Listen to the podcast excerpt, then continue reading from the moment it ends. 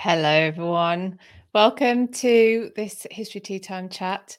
Welcome, everyone, to this History Tea Time chat, which um, I'm putting on especially. It isn't my normal time, but I'm uh, I am not at my best at the moment uh, after surgery. But anyway, I am motivated to go through this uh, new evidence which has come out to support the idea that, in fact, the princes in the tower um, didn't escape were actually allowed out for, to freedom by their uncle Richard III.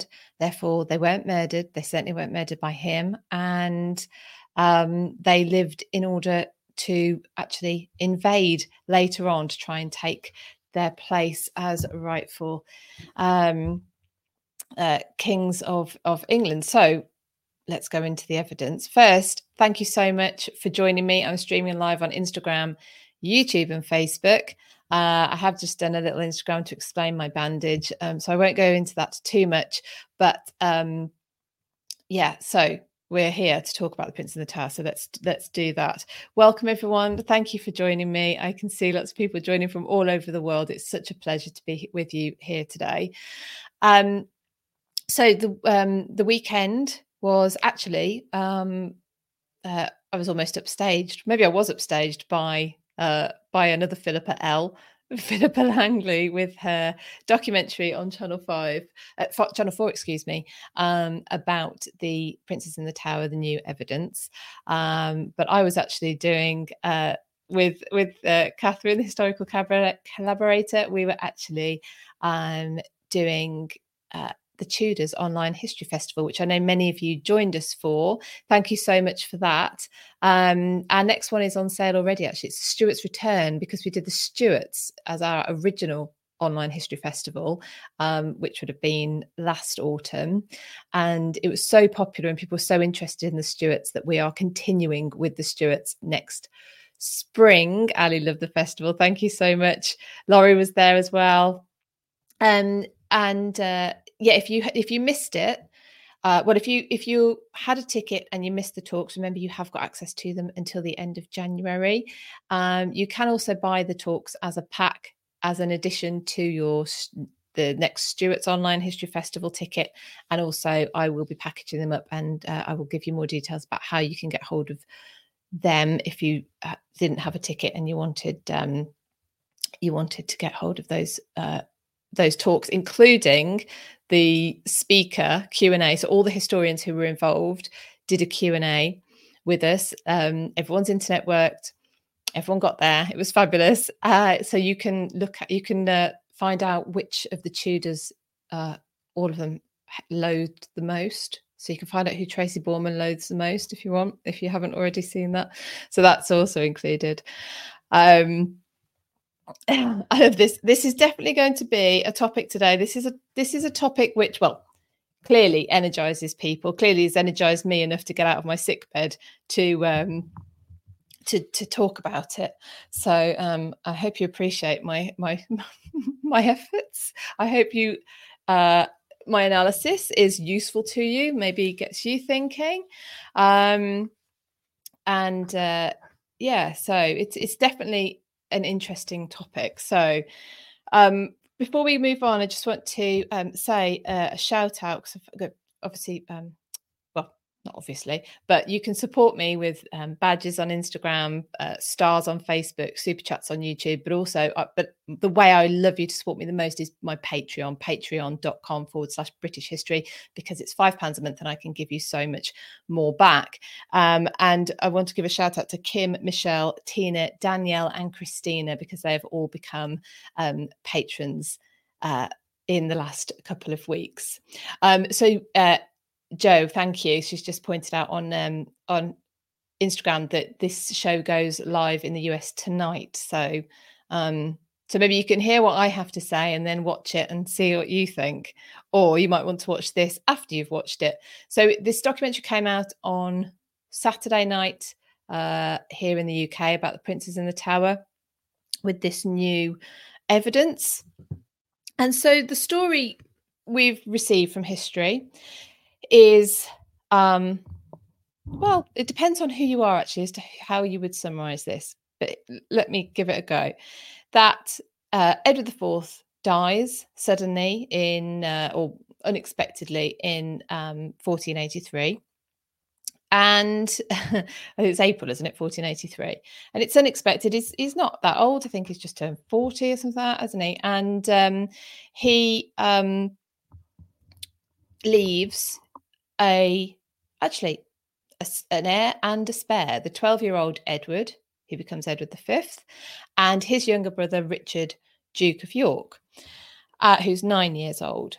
The uh, the Prince of Wales, as was Edward V, uh, as he is once his father dies, is at Ludlow Castle, where he has been since uh, since 1473. At the age of three, he was moved there as uh, as Prince of Wales. Um, well, actually, sorry, well as head of the Council of the Marches, which is um, a, a, a title and position given to the heir to the throne, who is also the Prince of Wales once invested. Um, and um, apologies if I ignore comments. I'm not trying to ignore comments. It's just when I try and read them, I um I lose my train of thought. So let me try and keep with this. So you have the princes. Um, so you have Edward up in Ludlow, and then Richard is with his mother Elizabeth Woodville. When Edward dies, Edward IV dies. Edward V, who's up at Ludlow, now Edward V, needs to come down to London um, to take up his new position as king and obviously for his coronation and uh, he is uh, he's with his um, I think he's with his Woodville uncles, isn't he, up in Ludlow, and he um, and he's he's he's coming down. Richard intercepts them. Um, he's actually um, named as their protector, and so he wants to take uh, as Edward's protector, should I say? So he wants to um, take charge from now on, escort the boy to the Tower of London for safety in, in readiness for his coronation. Um, Elizabeth Woodville, meanwhile, has gone into sanctuary in Westminster Abbey with her all the rest of her children, and is persuaded uh, in uh, he- well heavily persuaded don't know how much choice she's really being given that Richard needs to go to the tower as well um, to be with his brother. And then the uh, the King's Council or the, the, the Parliament as is at that time is presented with evidence that actually Edward IV was already pre-contracted to um, a, a lady called Eleanor Butler before his marriage to Elizabeth Woodville. And this means that his marriage to Elizabeth Woodville is invalid, and therefore the children from that marriage are illegitimate. Um, at this point, well, you already have um, a son, the uh, Earl of Warwick, um, who's also a child. He is the son of the late um, George Duke of Clarence. But because Duke of Clarence was executed for treason, his children are barred from inheritance, and therefore he is not a candidate for the throne, and therefore Richard becomes the legitimate, most senior candidate for the throne. And so you have Richard III. The boys are still in the Tower of London as they have been since they are there to prepare for Edward V's coronation, which of course now is cancelled or has been cancelled from June at the time that that Parliament have given this information. All uh, all arrangements for the coronation are stopped, and um, and uh, yeah, so so and and and this is when they look for alternatives. Didn't have to look very far. Obviously, Richard therefore becomes king, and and he is crowned. The boys remain in the tower. Very soon, they don't. They're not seen anymore. So they've been seen playing, they've been seeing around the tower, and then people just see them less and less and less. And there is where the uh, understanding of events then diverges. So it's been long assumed that Richard III has had the boys killed as um, he's actually usurped Edward V's throne and therefore needs them out of the way so that he can take power. and um, we've discussed this uh, at length on uh, History After Dark. Actually, you know, he's there's actually, I think, possibly good reason for him to want to do that. That is, um, again, you know, without being too dismissive of its time and that kind of thing. With him, you know, with there being boy kings, it's it's, the end of, could potentially was feeling like the end of a period of very bloody civil war and a child king a 12 year old so a good many years off majority is not a situation that anyone who's fought for that stability would would would be relishing. Um now so so so it's been long assumed that that uh, richard actually has the, the children put to death. They because they disappear there's no account of where they've gone he doesn't mention where they've gone um, which is odd uh, they but equally there's no uh, mass said for their souls if they'd died. There's no bodies shown there's no funerals. And so other you know people have wanted to know well, it's, it's a mystery. It's a mystery and therefore people come down on on different sides. So there's been in the, the past um, over a decade. Uh, I actually don't know when the Richard III Society began, but the Richard III Society has been uh, was set up and wanted to find more evidence. You know, what actually is the evidence for um, for how things were going in Richard Richard's reign for a start. What kind of king was he? And and one of the major elements, of course, in questioning what happened in Richard's reign is what happened to the princes in the tower. Um, and so therefore here here we here we get a divergence. You get people who um, the, the the sort of received history, if you like, is is that Richard killed them, and then the alternative history coming out now is well, what if he didn't actually? What if um, they either escaped or they were allowed to leave? They were maybe prisoners but moved. Uh, and then actually the so-called pretenders, which came back to try and invade and take the throne from um, uh, from Henry VII, uh, uh, Perkin Warbeck, and and later on uh, Lambert Simnel.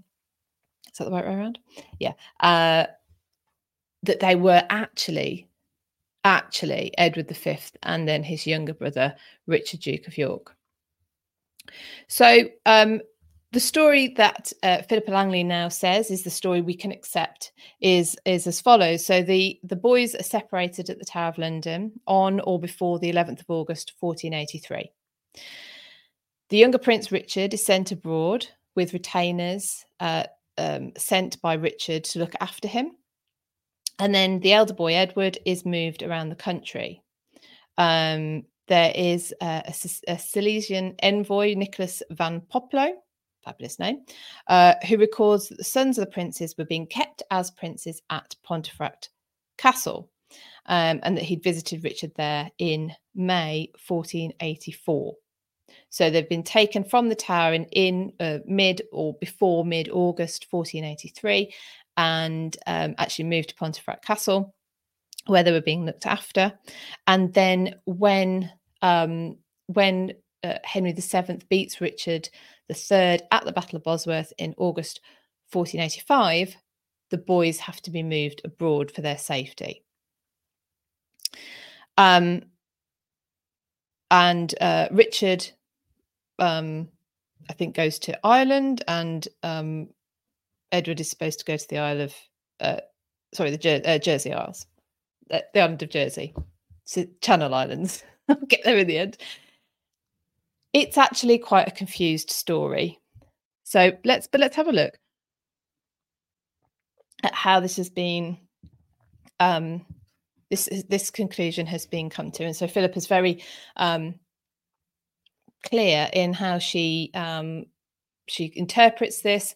This means that the boys were moved out of the tower. They didn't escape. They were actually moved by Richard and um, were, were allowed to live and were and lived long enough and had enough support to come back and try and claim the throne from Henry VII um, at, at later dates. So what I'm talking about here is um, is what I've watched in the documentary, which um, some of you who are not um, might be seeing tonight, if it's uh, released in your region tonight, and the Go Medieval podcast, hosted by Matt Lewis, who is also the chairman of the Richard III Society, and him uh, uh, discussing this with um, uh, with Philippa Langley.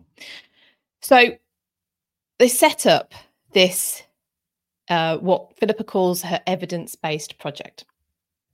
Um, and it's based very much on the back of the success that Philippa Langley had with finding Richard III in uh, infamously now in the car park uh, of some council buildings in Leicester, which was actually the site of um, of the abbey in which he'd been buried, and um, and they they found him, which was incredible, and has led to the Richard III Centre being created there, and uh, and Richard's reburial in the cathedral at Leicester, which is which is literally a few steps uh, away from it.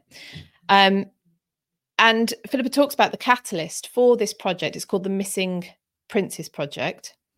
And the catalyst for her was um, the same week that, well, the week that Richard was reburied, she saw um, an article in the Daily Mail.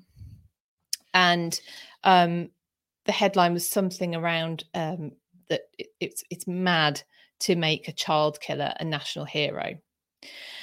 Um, and this is what made her think we need a we need a, a, a, a actual investigation into whether or not he uh, he actually killed the princes or not. Um, and everything and, and, when she's talking to Matt in the, um, I think in the documentary, but also Matt in the podcast, she's very um, adamant that this is evidence-based project. She says it a lot, um, and um but she she also does so in her own words literally this is her words literally leaving leicester leaving the reburial of richard iii i was thinking i needed a new research project. And i want you to bear that in mind um, as we go forward on this. Um, the research so the way they set it up they set up a project and ask for volunteers. They call them members sometimes they call them researchers but these are people who put themselves forward to um, have a look through their local archives, wherever they were in the world. I mean, this is a, brilliant idea because archives, if any of you have ever been fortunate enough to go and have a look around any archives, you will know that they are every, I mean, every individual archive, whether it's in a cathedral or it's a county archive or it's a city archive or it's a I mean, even private houses have their own archives, or you know, someone like Hever Castle has its own archives there is no way that we know not even just what is in there, but what the content of what is in there is, if that isn't too contrived a sentence to, to make sense of. So it's, it's actually on the face of it a great idea, great idea, because you have this army of people who can go and and into archives that that just wouldn't get looked at otherwise. And they were asked to send everything and anything they found relating to the years 1483, 1484, 1485, 1486, and to send everything they found, whether it um, implicated or exonerated Richard, anything they found should go into the project. She was very clear about that. And the project was based on um, on cold case methodology, apparently. Now, I do want to caveat that because they don't ever really go into what cold case methodology is, uh, other than it should be a blank slate. You shouldn't go in with any hindsight.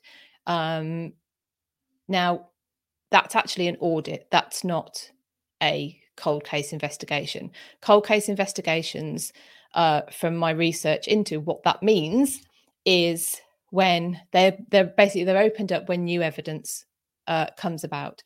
Generally, in the case of serial murders and serial rapists, they are the, the two main types of case where cold case methodology is applied. And it's because there will be new evidence.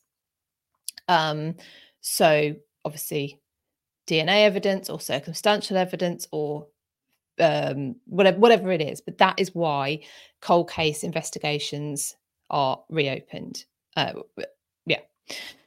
So I don't think this is exactly that, because this is looking for um, for an answer to a question, uh, quite specific. So, but she was uh, adamant send everything to her. She got over 300 members, and they each sent in a total, um, so, from all of them, of around 300,000 documents, uh, which uh, she had to have a supercomputer built for, apparently, in order to not only store them but be able to cross-reference them. I have to say there is not a lot of mentioning, in fact, any that I can think of examples in either the documentary or the podcast of them cross-referencing anything. Now that that's not to say it's not been done, but they haven't mentioned that in either the documentary or the podcast where they've cross-referenced things, and that that that comes into uh, that that becomes relevant uh, a little later on. Um, and she she makes she does say that um, that the uh, the Richard Society is all about research. Like I said earlier, it's set up to research, to understand the period around Richard um, and his short reign in greater details. But I think we can't ignore the fact that the common perception of the Richard III Society by anyone who's not in it is that they are very much there to rehabilitate Richard, Richard's reputation. And that does cause issues of objectivity when it is Richard III um, Society members who are involved in this project. You know, uh, Philippa though does say, "I asked for everything. I asked for everything." Um, on the Missing Princes Project website, it does say we want this. This project is to help move our knowledge forward and to attempt to finally come to a definitive conclusion. Um, generally that's not the way historical research goes you're not looking for an answer you're just looking and the stories come out so if you hear uh, like for instance joanne paul was talking about her book the house of dudley with me a few months ago um, obviously she set out to write a book about the house of dudley but the evidence she found the stories she found she didn't know were there and so um, that's generally the way that these things are done, not you look for an answer. Um, so, um, the, the, and the, again, the project uh, questions, sorry, claims to be questioning, not repeating history. That echoes to me um, of other books that we've had around recently, which claim that there's been some sort of overall conspiracy uh, through the ages and across all um, other historians that there's a certain story and everyone seems to be involved in making sure that that keeps going. Um, so I don't think there's any conspiracy, but that seems to be how it's how it's being said. Um, because I'm wondering if there are any other Tudor truths that are being questioned in quite such a, a, a, way. Um, and the so you've got 300,000 documents, which sounds absolutely incredible. I'm sure there's just amazing things uh, uh, in that.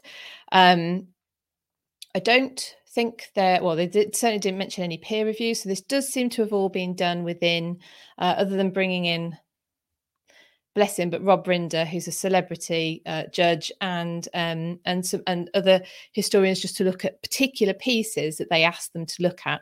I don't know how many independent people are involved in actually looking at the evidence that the part of these three hundred thousand. Uh, documents but philippa's looking at you know she's looking right down into just the the mundane what seems mundane but actually does give a lot of information accountancy records and things like that um that is quite often how uh, historians piece together something like a progress. Or Simon Thurley has used, um, we've discussed Simon Thurley's book in the past, House of Power, um, in my book club. That's how he'll put together how a particular palace is built and used and the layout of it and how it was decorated from boring accountancy records you know who's paid for what at what time and what have they paid for so she's looking at right down into that sort of um, right into that sort of detail, or her and her um, her members are of this project.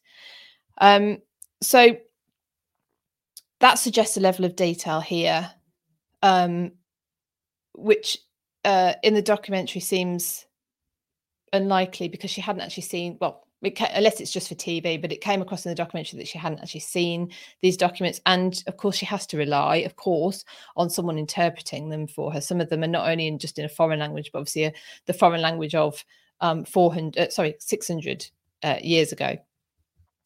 Um, and she does also mention that the research is ongoing. So that is, that's very promising. Um, so we seem to have two camps um, the camp that says there just isn't any evidence that Richard III killed the boys and therefore he didn't. And uh, and the camp that says, well, no, there's no evidence that Richard III killed the boys, but we still think he did.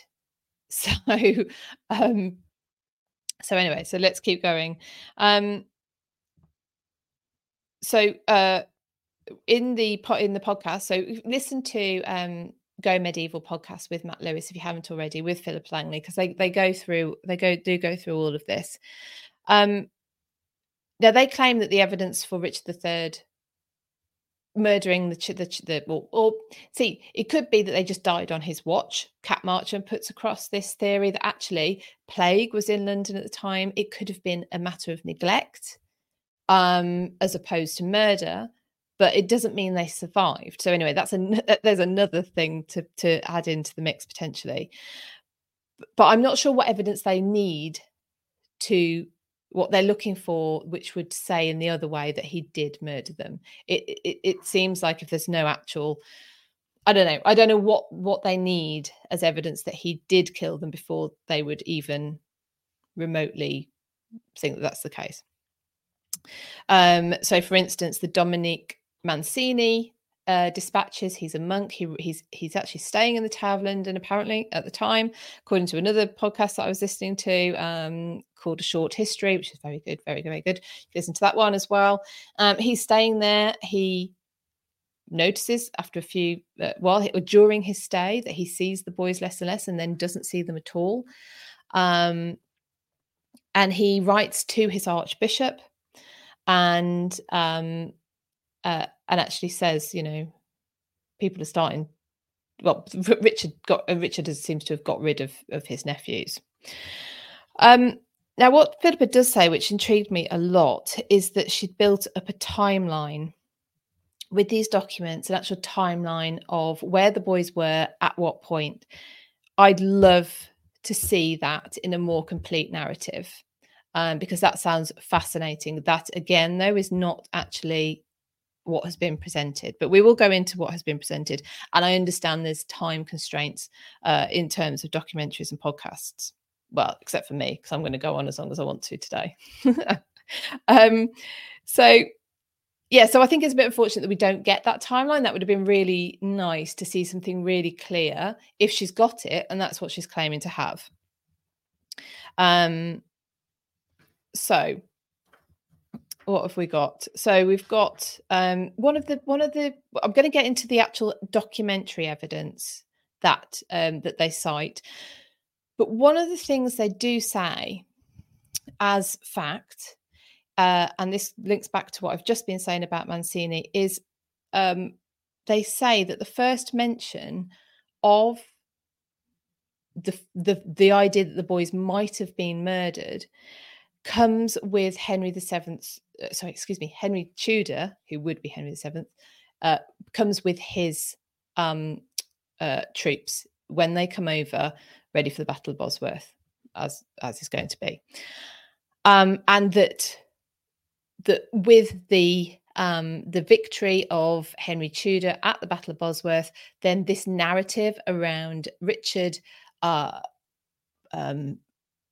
murdering the the boys or having them murdered that's when that gains traction.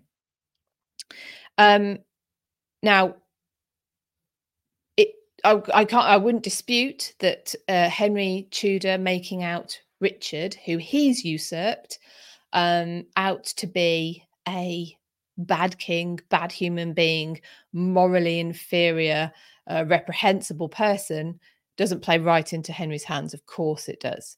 Of course it does. Um, and but what this does do is completely ignore the fact that there were rumours going on in 14 at late 1483, in early through 1484, that the boys have certainly gone missing, and that that Richard must have something to do with it. Maybe he's murdered them, but he's certainly got rid of them, and he gives he himself gives no explanation. Um, so yeah so mancini's um, account is just not really it's mentioned in the documentary but it's not it's not adequately dismissed in my opinion as to why it's not taken more more seriously it certainly means that the idea that it's never mentioned before august 1485 is it's just not true it's not that is not true um now philippa points out that when henry uh, wins at the Battle of Bosworth, he doesn't come straight down to London. And that that is because he's looking for the princes before he comes to London. I I don't know what the evidence is supposed to be for that. Um, would Henry have any idea where the princes were supposed to be? That they would be in the Midlands somewhere. Um, it seems a very big jump to me with with no evidence cited that oh he stayed up in the in in around uh, the Midlands because he's looking for the boys and therefore he knows the boys are alive. Therefore, Richard III didn't kill the boys. That is that's a lot of jumping with with with with I can't I, I don't know they didn't cite anything for saying why that would have been the case.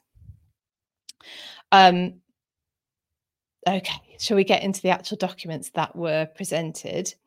Um, they are exciting. They're exciting because they are of the time. That has been checked. Um, but let's go into it. So the first one is uh, proof of life, they've said, of Edward V, still being alive in 1487. And this is in the Lille archive. And it's a receipt. It's an accounting receipt. You know, we said about getting into the accounts, what is being paid for, by whom, when.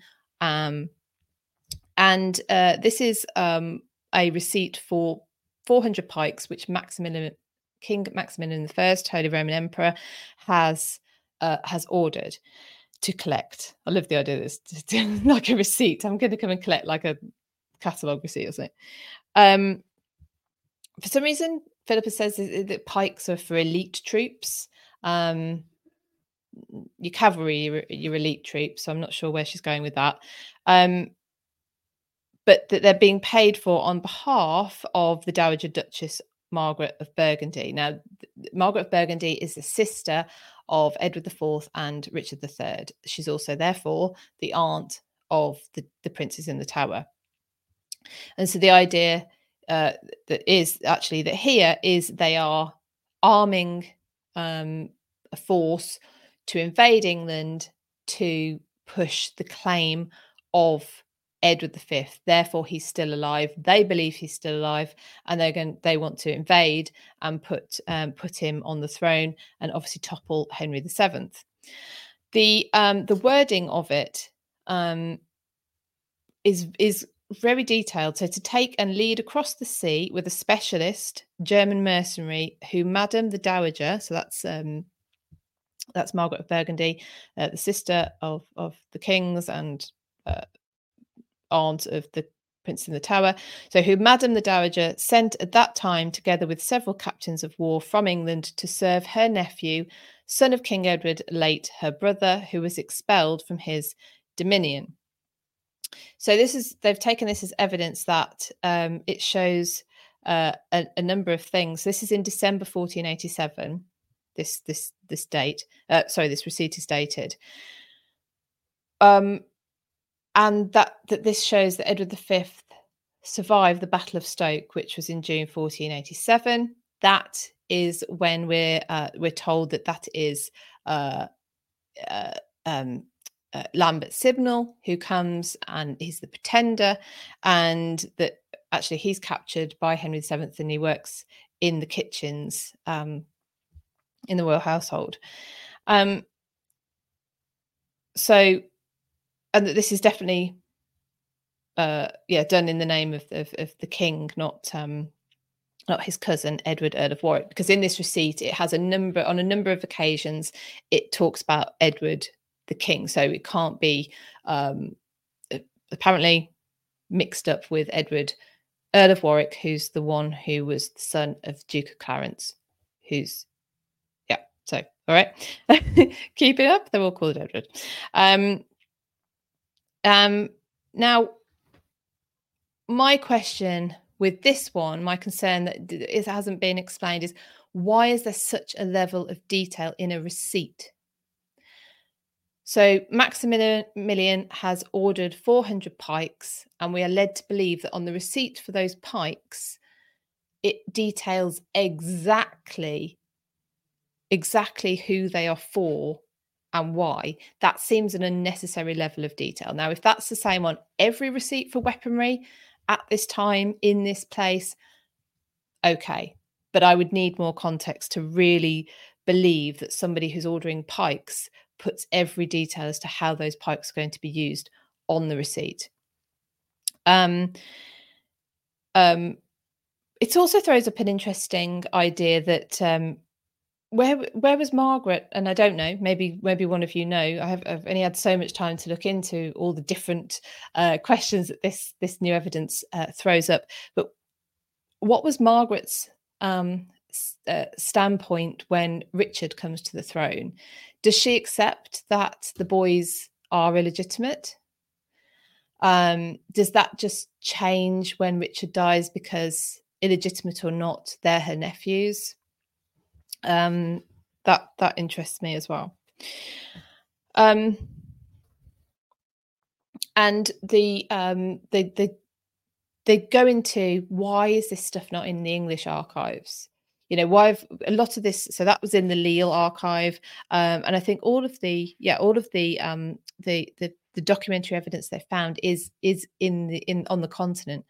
Well, there's a um, uh, it's known that Henry VII has uh, a lot of documentation destroyed at Richard's castles, uh, at the Archbishop of, Archbishop of Canterbury's palace at Lambeth. Apparently, there are hardly any records of uh, Richard's reign. There's a fire in the Jersey archives. Uh, Jersey, obviously, being the place that Philippa Langley uh, thinks Edward was taken to at some point. Um, um, and also some records in Ireland because uh, the Irish were supporting um, these these these claimants. That means there's a lot missing. There's a lot missing, and I struggle to believe or to understand why so much would be destroyed to cover up for one thing. Um, so, w- what would Henry VII's motivation be to con- to cover up the continued existence of the princes in the Tower? Um, that sounds like a lot of records to destroy for that. It's a, and it's a very big assumption as well. So, um, I also am not convinced that it proves that everyone who said they believed that they were fighting for Edward the Fifth actually believes he was Edward V. Um, and I will go into why. I mean, I've got a spurious, spurious theory just to uh, put forward uh, a little later on, which is really purely just to say there could be other ideas here. Um, uh, the other thing to say about when something's missing is it's missing. You can't say what it is. It's not there. So um, it, it you can't say, oh, Henry VII got rid of all those records because he was trying to cover up for the continued existence of the princes in the tower. It's not there. It's not there, so you don't know. You can't say that. Um, Elizabeth Norton in the documentary uh, also mentions Margaret of Burgundy, not a fan of Henry Tudor, as you can imagine. Um, and she says she, Margaret of Burgundy, absolutely would put someone else on the throne. If she could put someone else on the throne, she would.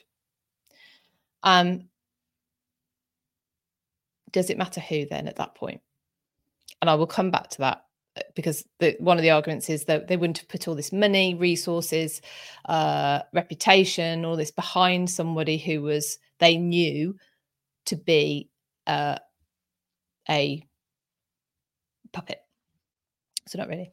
Um. The second piece of evidence was that the first, this first person narrative of Richard Duke of York in the Gelderland, uh, in Gelderland. I mean, Philippa was like, "This is this is this is mind blowing."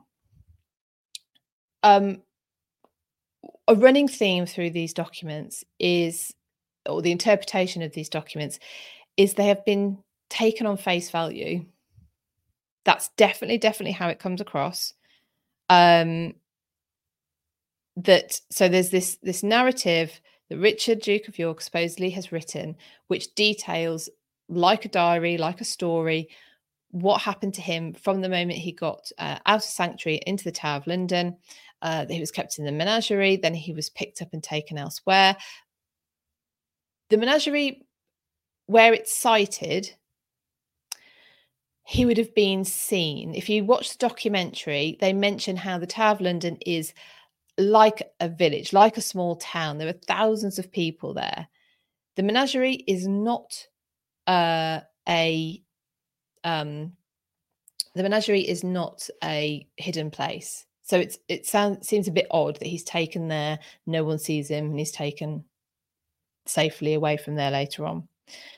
Um so so yeah, so this this this supposed diary of Richard Duke of York tells us all how you know fills us all in with all the details of what happened to him uh, when apparently. Um, now the the the the document itself is of the correct period apparently the paper the way it's written um no one well other than taking it as face value that richard duke of york wrote it um but there's there's no like how do we know that? That that that some that it's not just somebody wrote it. This is this is a mystery. This is already of interest to people. It kind of read to me like someone writing a story. Um uh, and they brought in Janina Ramirez, uh, who who's a fabulous historian based at Oxford, and she did say that one seems a bit good, too good to be true. But they checked it. Um, now, um, so Philippa from the outset has said this is an objective investigation. However, at this point, admits her own admission that she was too close to looking uh, to be uh, well, she was too close for her to do the checks on this supposed diary entry. Uh, I call it a diary entry, sorry, a, um, a, a first person narrative from Richard Duke of York explaining everything that happened to him. Um, that she was too close to do these extra checks. I mean, that's admitting uh, right there a lack of objectivity. So they did bring in, in two experts, someone who was um, an expert in Middle Dutch, which was how it was written. So he would have written via a scribe. Um, presumably, he didn't. Maybe he spoke Middle Dutch, uh, and a and a um, expert from the Bodleian Library as well, who said it's semi-legal document um, in terms of how it's worded, uh, and the watermark shows it's fully authenticated. Well, the watermark would have shown that the paper was made in a certain place at a certain time. So this is what what helps to date the paper. Um, but the, why it was created, who it was created by, um, that is missing from from the explanation. The next thing is uh, a, a, another document uh, which has the signature and seal, apparently, of Richard. So by this point, it appears that Edward has either died at the Battle of Stokefield or uh, or I'll come back to this, but or is is living elsewhere. Because if you remember a couple of weeks ago, I did a live about the church in uh, Coalfield. So I was watching this documentary to get some of the questions answered, which I'd posed a few weeks ago, uh, wondering if something was going to be in there. And um, uh, the church didn't wasn't mentioned once in the documentary, by the way. She does mention it in the in the podcast with Matt, so I will I will go I will go into that in a moment. Um, so we have another uh, um, document dated 1493. By this point, it's Richard who is heading up, uh, supposedly Richard who's heading up this, um, uh, his, his title for, uh, uh, uh, yeah, title for um, position of uh, King of England. He's now calling himself Richard of England, and there's this royal seal on this document. The document is actually um, a pledge um, of th- 30,000 florins to Albert of Saxony for his support in recognizing Richard as the King of England, and that that will be paid to Albert within three months of Richard securing the throne in England. Almost like a no win, no fee uh, arrangement. Um, now, again, here, it signed Richard of England. There's no mention as to why they know that that is a um, genuine signature. Whereas the this is what I'm saying the, the, the cross referencing all that. I didn't hear any evidence of cross referencing. Where is the um, how do they know that that's Richard of York's signature? He's nine years old when he goes into the Tower of London. Um, what documents has he got his signature on by that point? Uh, a seal, yes, is a way of authenticating documents at this period. That doesn't mean that someone can't create a new seal. So, where's that evidence that that's an actual seal, that that proves because this is what they're saying that, that actually proves that he is Richard, Duke of York, and by this point, heir to uh, supposedly rightful heir, or actually rightful king, if his brother's already died, um, of England. Um, so um, now, when I was watching the documentary, and people who are watching it tonight, you can look out for this, and may, maybe I've, I've got this wrong, but I think they said that uh, that he was calling himself heir to his father, Edward IV. Um, he's not heir to Edward IV, he's heir to his brother, Edward V. So uh, that wasn't explained either. And the last document that they describe, uh, that they uh, found and that they have featured, is a description of a meeting between Richard, Duke of York, and Maximilian. So Maximilian is, if you remember, he's the man who's ordering the pikes for uh, the the for who he thinks apparently is Edward V, and now he's he's um, he's continuing to put his money and his time behind um, behind who we're led to believe is Richard Duke of York. Um, he describes his meeting with Richard Duke of York, and he says this is definitely him because he has three birthmarks. There's three marks that are unique to him.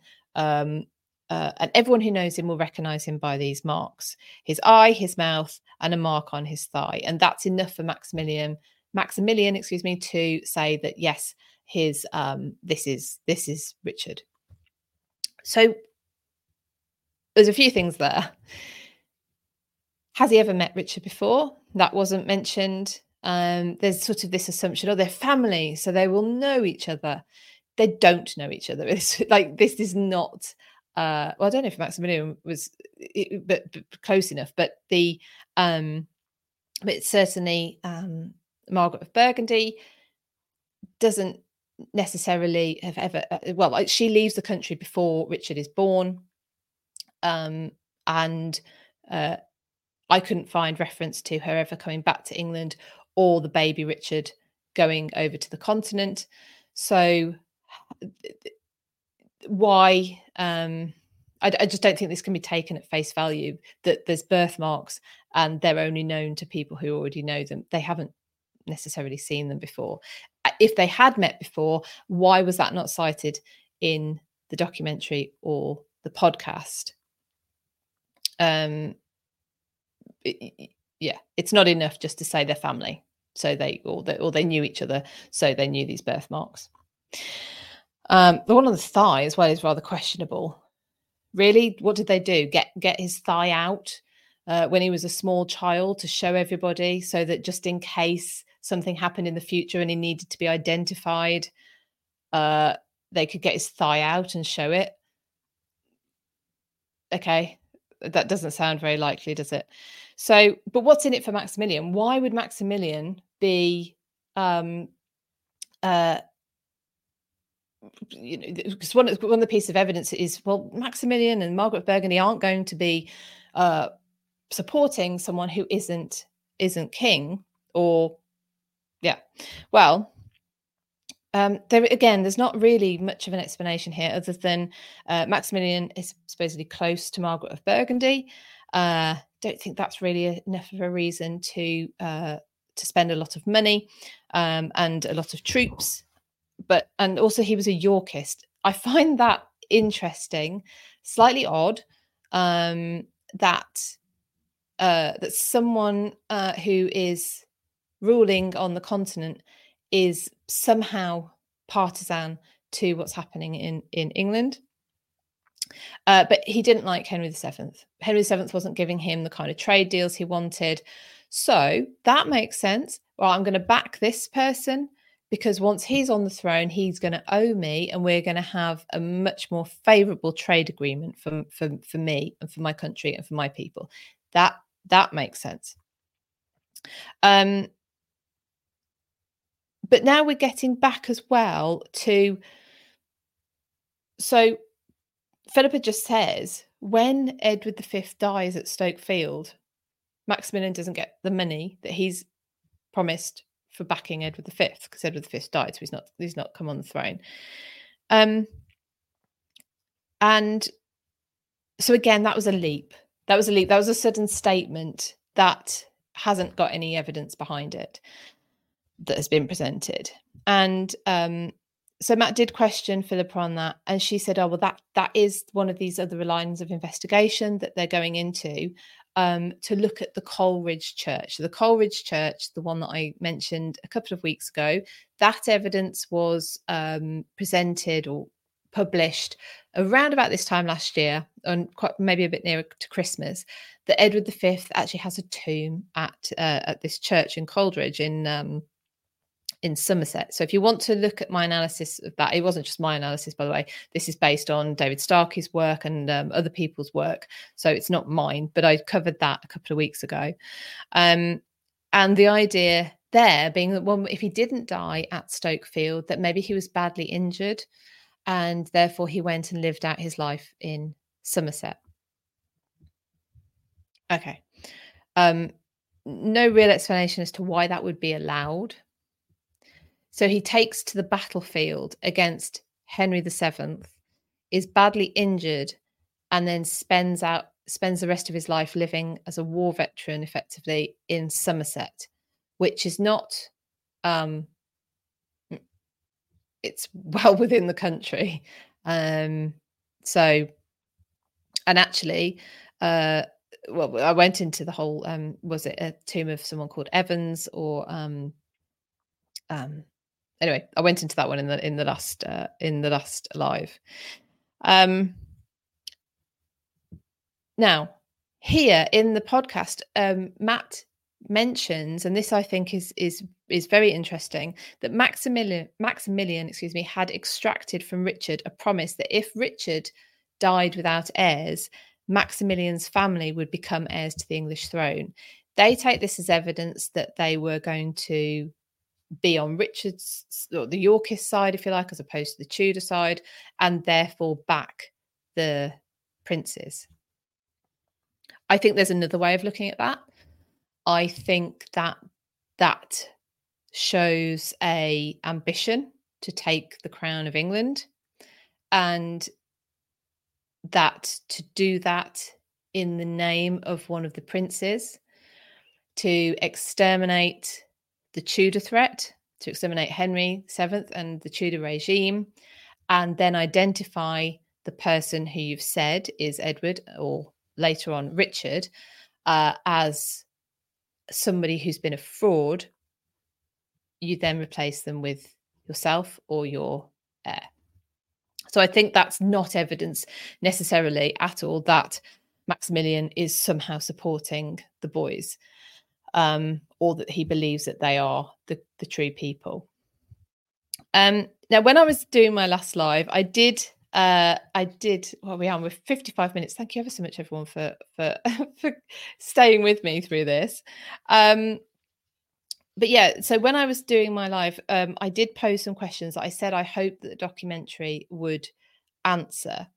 And one of them was if Edward V is buried in Somerset, what happened to his brother. Well, this does claim to this project does claim to have pieced together where um, where Richard Duke of York was. Like I say before, the timeline that Philippa says she has, um, I would like to see. That would be great. I mean, that would be incredibly interesting if we could see actually, you know, maybe uh, I imagine there would be gaps, but where the princes went, at what time, who was looking after them, who was paying for their food, who was paying for their clothes. You know, if they're looking at accountancy records, then this is the sort of stuff that you would think would be in there. Um, uh, my another question I had was, what advantage does Richard have uh, exiling Edward into the same country? Um, again, I don't feel like that was uh, even if um, well edward seems to have been kept very close so even if he's been taken from the tower that he is somehow um, he, has been moved around the country uh, and then into the channel islands. It seems very close very close so that doesn't that doesn't make much sense to me. Um, one of my other questions was why keep quiet about being edward v and then splash it all over your tomb? Um, that question still stands. Um, and the other one was what advantage does Henry VII have for allowing Edward V to stay in the country if that indeed is who is living out his days in Somerset? Again, that's not answered. It seems very dangerous to me to still be here. So, um, so it's interesting. I think the the the um, the idea of having an army of people going out and looking at archives is is very exciting. I'd like to see perhaps that employed with other things. I think you need to do it without looking for something particular. Uh, the time period idea is is interesting. So we'll, we'll just what is there for 1483 or whatever period you're looking at. Um, I think though too claim that there's that this is a, a an objective piece of work is is it's not it it, it it isn't it can't be. She, she talks about how she's emotional uh, and can't do the checks on one of the documents particularly you know that that's just indicative of of the whole thing as far as i'm concerned. Um and the assessment of the documents especially given in the documentary which which some of you will be seeing tonight when it comes to it, if you listen to what they're saying they've authenticated, they've authenticated that the document is contemporary. That's it. They haven't authenticated uh, that who who it was written by. Um, there's no mention of the like, for instance, the Richard of York. Sorry, excuse me. He he he signs it Richard of England. There's there's no. Okay, tell me where else that is that he would have written that at a time where it was undisputed um his his claim his his position is undisputed how do you know that that's his signature because it, i could write a piece of paper now and say this happened this happened this happened and and, and write it I don't know, Catherine Middleton. And in and in 600 years' time, is someone going to pick that up and go, oh, Catherine Middleton said this happened. Future Queen of England at this point says this happened need to know more about how that is authenticated. Um, um, I, I, have to say as well, I did notice that the uh, success, well, in fact, this was a direct answer by Philippa to a, a, question that Matt posed at the end. You know, why should sort of people, I can't remember his exact question, excuse me, but it's sort of why would should people um, who are skeptical why should they entertain this idea that we found more um, more evidence directly contrary to this received historical narrative? And her she cites finding richard iii as evidence as to why people should accept that this evidence says what they're saying it is. It's it's such a leap to say that because something happened in the past which has nothing to do with this that the evidence they've presented uh, that the way they've interpreted that evidence is correct. It just it, it was so much of a leap. Um, um, so yeah, so I think um, it is definitely one interpretation of the evidence. I don't think it. I don't think that that the evidence they've presented actually says what they say it says. It doesn't mean it doesn't mean that, but the leap is quite large without other supplementary evidence. Um, um, like for instance, I've, I've given you my my spurious. Uh, this is just to make you think. Um, Maximilian already has been promised the throne if Richard III dies without heirs. Richard III actually has died without heirs because none of his uh, nephew, none of his nephews are legitimate, and if Maximilian puts one of these, let's call them pretenders for the sake of argument, on the throne and then can expose them as a um, as a, uh, a as a, a, fraud, then he can put himself on the throne. I don't, I, you know, if we're going out for all theories, why that could be one as well. Um, so I'm still left with lots of questions. Um, it also, I will conclude with this and this is what happened with another famous book, which I won't name because it doesn't need any publicity.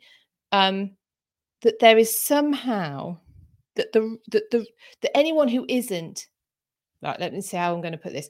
Anyone who isn't uh, in the camp of wanting to exonerate Richard III from of the murders of the Princes in the, the Tower, wanting to rehabilitate his uh, his um, reputation beyond doubt. Anyone who is outside of that camp is assumed to be of the camp that they think Richard murdered them, absolutely, um, and that they can't be swayed otherwise.